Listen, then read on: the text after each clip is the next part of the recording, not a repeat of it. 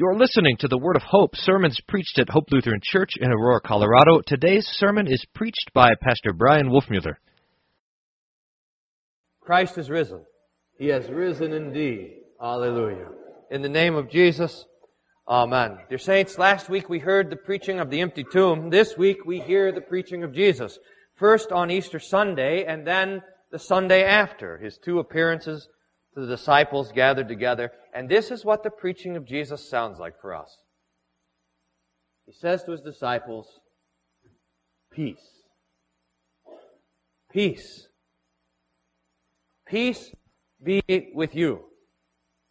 Now this is stunning and not at all apparent that this is going to be what Jesus says.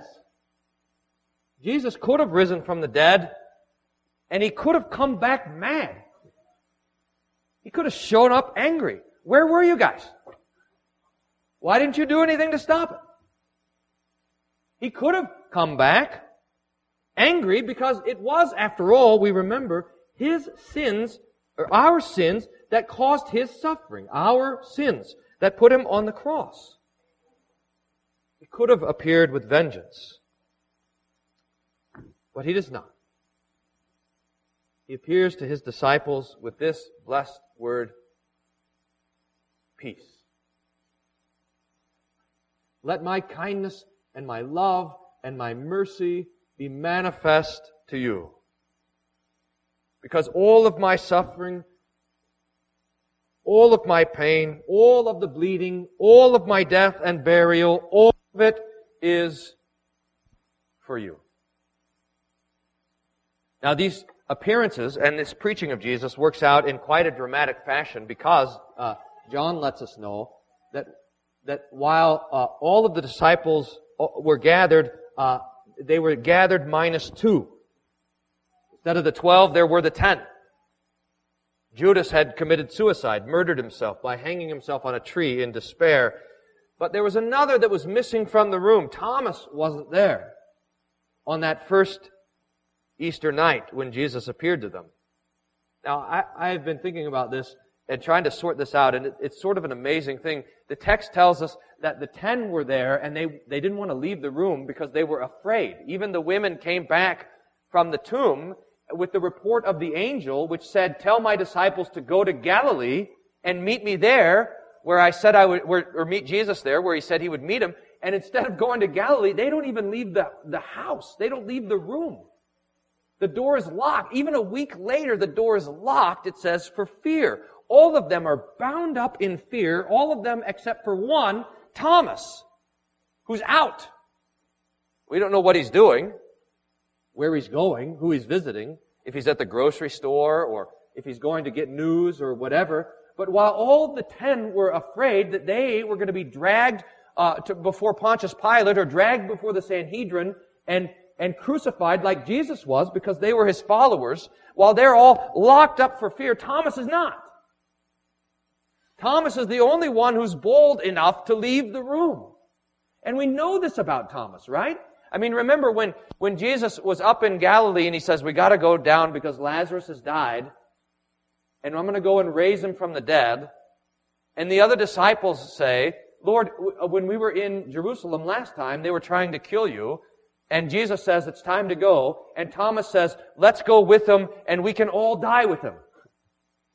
And so Thomas is the one who convinces the other disciples, in fact, to go with Jesus down to Jerusalem for the raising of, of Lazarus and then all of the things that follow. Thomas had this great boldness and it's manifest by him not being in the room. So imagine Thomas as he looks at the other ten shaking his head because of their fear shaking his head at their doubt, looking down on them as he leaves the, the room, the only one who has this courage to leave, as he comes back to the room, maybe to report the news that he found or to say what he saw or to bring to, uh, the news from the Sanhedrin or whatever. Imagine Thomas coming back into the room and the disciples saying, Thomas, Jesus was just here. Jesus appeared to us. He showed us his hands and his, and his feet and his side. And he said, peace. And he breathed on us and he said, receive the Holy Spirit. And whoever sins you forgive are forgiven. And whoever sins you bind, they're bound. He came and appeared to us. Now imagine Thomas, who would have to say at that moment, I can't believe it. To you guys? He appeared to you who are too afraid to leave the room? He appeared with you who barely wanted to come to Jerusalem, who were afraid to die. And here I am. Look, I, I'm, I'm not afraid. I'm not afraid to die.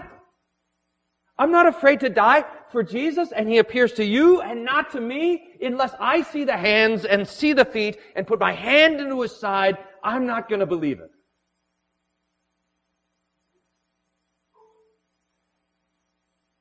John doesn't tell us how that week went as all 11 disciples are locked in the room together, I imagine it wasn't a particularly comfortable week for those 11 men. I mean, I imagine that night it started with Peter and the others saying, Thomas, look, it really did happen. We know you're upset that you weren't here, but it happened. We saw him. And Thomas continues in his unbelief. I'm not going to believe it. I'm not going to believe it. And, and their arguments would have maybe become angry, become sympathetic, until finally they're not talking about it at all. The ten are, are over here rejoicing that they know that Jesus is alive, and Thomas is there in the corner, and they're looking at each other, they trust each other, they love each other, but Thomas is refusing to listen to them. I can't imagine how Thomas was. Are they, are they messing with me? Why is this? I, I simply can't believe that Jesus would have appeared to those ten without me in the room, that he waited until I left and then he left before I got back. I just can't believe that Jesus would do that to me. I believe those guys, but I can't believe that that's how Jesus would have acted. And he's torn apart by it. Can you see it? Until the next Sunday. That would be this Sunday, the week after Easter. And they're all there in this mix and Jesus shows up again. Now this is an incredible blessing, not only for Thomas, but also for us. Jesus appears the week later, and he preaches the same sermon, peace, peace be with you, and then he turns to Thomas and preaches to him. Thomas, don't be unbelieving, but believing. Look, here are my hands, he says. Here's my side. Jesus is like a, uh, he's like the guys that have come back from war and he's showing off his scars. look at the side here, look. Put your hand, in fact, Jesus says, uses the same words that Thomas uses. Unless I put my hand unless I throw my hand, thrust my hand into his side, I'm not going to believe it. And so Jesus comes to him and says, throw your hand in here. Don't doubt. Believe. And out of Thomas's mouth comes perhaps the greatest confession of who Jesus is in all of the Bible. He says, my Lord and my God. Now, one more piece of drama there, because then Jesus has a small rebuke. Really, it's more of a blessing for us, but a small rebuke for Thomas when he says, You believed because you saw, but blessed are those who believe and have not seen. You knew better, Thomas. You should have trusted Peter and James and John and the other ten. You should have known that they are not liars, but they are Christians who tell the truth. You should have listened to the preaching and you should have believed it. And this blessing is for us. Blessed are you, says Jesus, who believe and have not seen. In fact, while we look at Thomas and we say, oh, how blessed St. Thomas was to put his hands into the hands in the the holes in the hands of Jesus. Oh, how blessed was St. Thomas to put his hand into the side of Jesus. Jesus says that you, in fact, are more blessed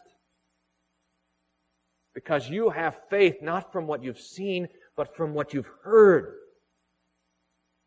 You have faith that is built on something more solid than your eyes. You have faith that is built on the rock solid promises of the Word of God. In fact, that's how John ended this passage. Did you hear it? He says, these are written so that you, you who are hearing, you right here today, so that you would believe and in believing in His name have eternal life. That's the blessing for you. So we rejoice that we have heard the word and that Jesus has used the word to get the victory of the cross to us. Now, that's the theology of this passage. That Jesus uses the word to get the blessings of the cross to us. And we see that most especially as Jesus delivers to his disciples this great and fantastic gift of the absolution, which is what we want to meditate on for the rest of the sermon. Because on that Easter Sunday, Jesus, as he appears to the ten, breathes on them and gives them this gift. Whoever sins you forgive, they are forgiven. Whoever sins you bind, they are bound. And from that, we have our doctrine of the absolution. Now, I remember, and I think I've told you guys this before, that this absolution, this declaration of the forgiveness of sins, this practice of the pastor standing up in front of the congregation and saying, in the name of Jesus, I forgive you, was an incredibly troubling thing to me. I remember very, very distinctly, and I've told you the story, of the first time I was in uh, the liturgical service and heard the absolution, and I thought to myself, who the heck does this guy think he is forgiving sins? Now, I know, by the way, I know that I'm not the only person that's ever thought this because, oh, I don't know, a couple dozen times when I'm standing at the back of the church greeting people who are leaving, uh, people have said, who the heck do you think you are forgiving sins? They've said it to me. And I'll tell you what happened the first time that I, when I asked the pastor, because after the service I did the same thing. How is it that you can stand there and forgive sins? And he did this most wonderful and blessed thing. He, he took a Bible. In fact, he took the Bible that I was holding and he asked if he could see it. I, I think he was, so he wanted to prove he wasn't pulling out a trick pastor Bible that had extra verses in it or something. he took my Bible and he opened it to this passage, John chapter 20. And he pointed to the words and he read them. Look at what Jesus says. Whoever's sins you forgive, they are forgiven. It's, it's what Jesus says. And I said, I never noticed that before.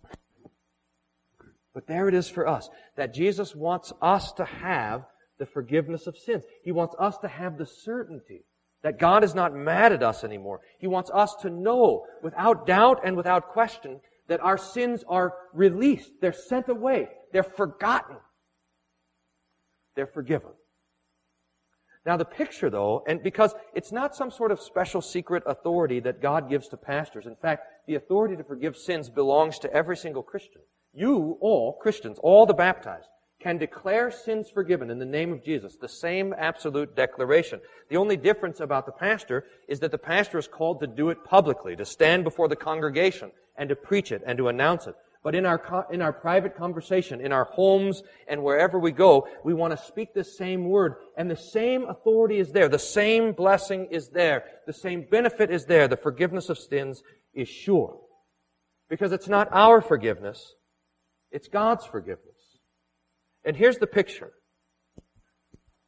Imagine that you are, that you are in prison or in jail and your case is being heard across the street in the courthouse. And the judge is listening to your advocate, to your defender, make the case why you should be set free. Now, in the picture, the judge is God the Father, and the advocate is Jesus Christ. And he is there pleading not your innocence, but rather his blood shed for you. And because of his shed blood, you should be released. And the Father hears the argument of the Son, and the Father declares you to be innocent, to be righteous, to be holy. But you are across the street, still in your cell. So the bailiff, the one who stands there in the court, and hears the declaration of the judge and has the key to your cell, he leaves the courtroom, comes across the street, opens your cell and says, I set you free. Now you say to the bailiff, you can't set me free, only the judge can do that. I'm staying here. no.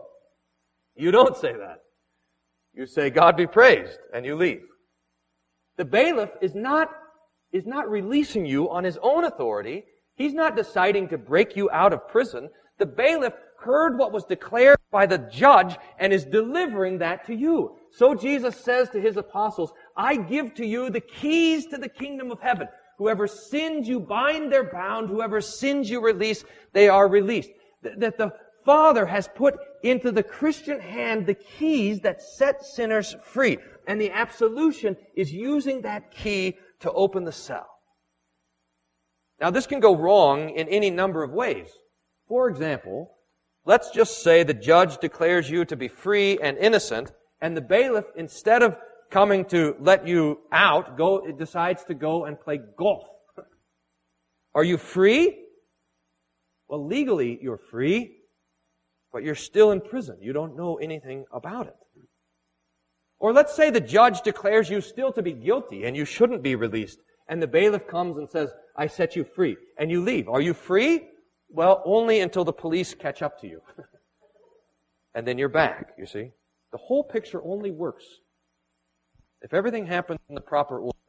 First, the judge declares you free, and then the bailiff comes and brings that freedom to you.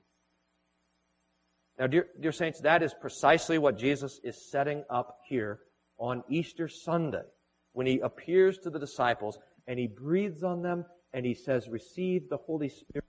Whoever sins you forgive are forgiven. Whoever sins you bind, they are bound. He is setting up a way to deliver the heavenly verdict of the righteousness of Christ, of the victory of his cross, of the victory that Jesus won over sin and over death and over the grave. He is setting up a way to get that victory to you. So that you can know that the victory of Jesus is your victory. That the death of Jesus is your life. That the blood of Jesus is your innocence. That the suffering of Jesus is your righteousness. So that you can know that. Jesus sets up the absolution. Now, he's, by the way, done the same thing in baptism and the same thing in the supper. He wants to deliver the grave, the empty tomb, the suffering, the blood, the cross. He wants to deliver all of it straight to you. So these things mean the same. These sentences mean the same thing. Christ Jesus died for sinners. That means the same thing that Jesus says, My peace I give to you. And that means the same thing as this sentence. As a called and ordained servant of the word, I forgive you all of your sins. This dying of Jesus, this rising of Jesus, this ascending of Jesus to the Father's right hand, all of this is for you. So that you would have the absolute certainty, the unmoving hope and confidence that God is not angry with you, that He does not hold your sins against you, but that your sins are forgiven and you are free from them and free from the fear of them, free from the guilt of them, free from the condemnation of them. You are set free by this word of Jesus. Just as Jesus is free from death, you are free from the guilt of your sin. Dear saints, this is the joy of Easter for us and the joy of the absolution. It's the joy of Thomas and the other disciples who heard the preaching of Jesus. And this joy is only beginning. It goes on forever for all the baptized, for all the absolved, for all the Christians who are set free by this word. May God grant us this joy always. Christ is risen. He has risen indeed. Alleluia. the peace of God which passes all understanding. Guard your hearts and minds through Jesus Christ our Lord. Amen. Thank you for listening to the Word of Hope. We hope your time with us was one of joy and peace in hearing the Lord's Word and kindness. If you have questions about anything you heard on today's broadcast, please don't hesitate to contact us at office at hope-aurora.org or call the office at 303-364-7416.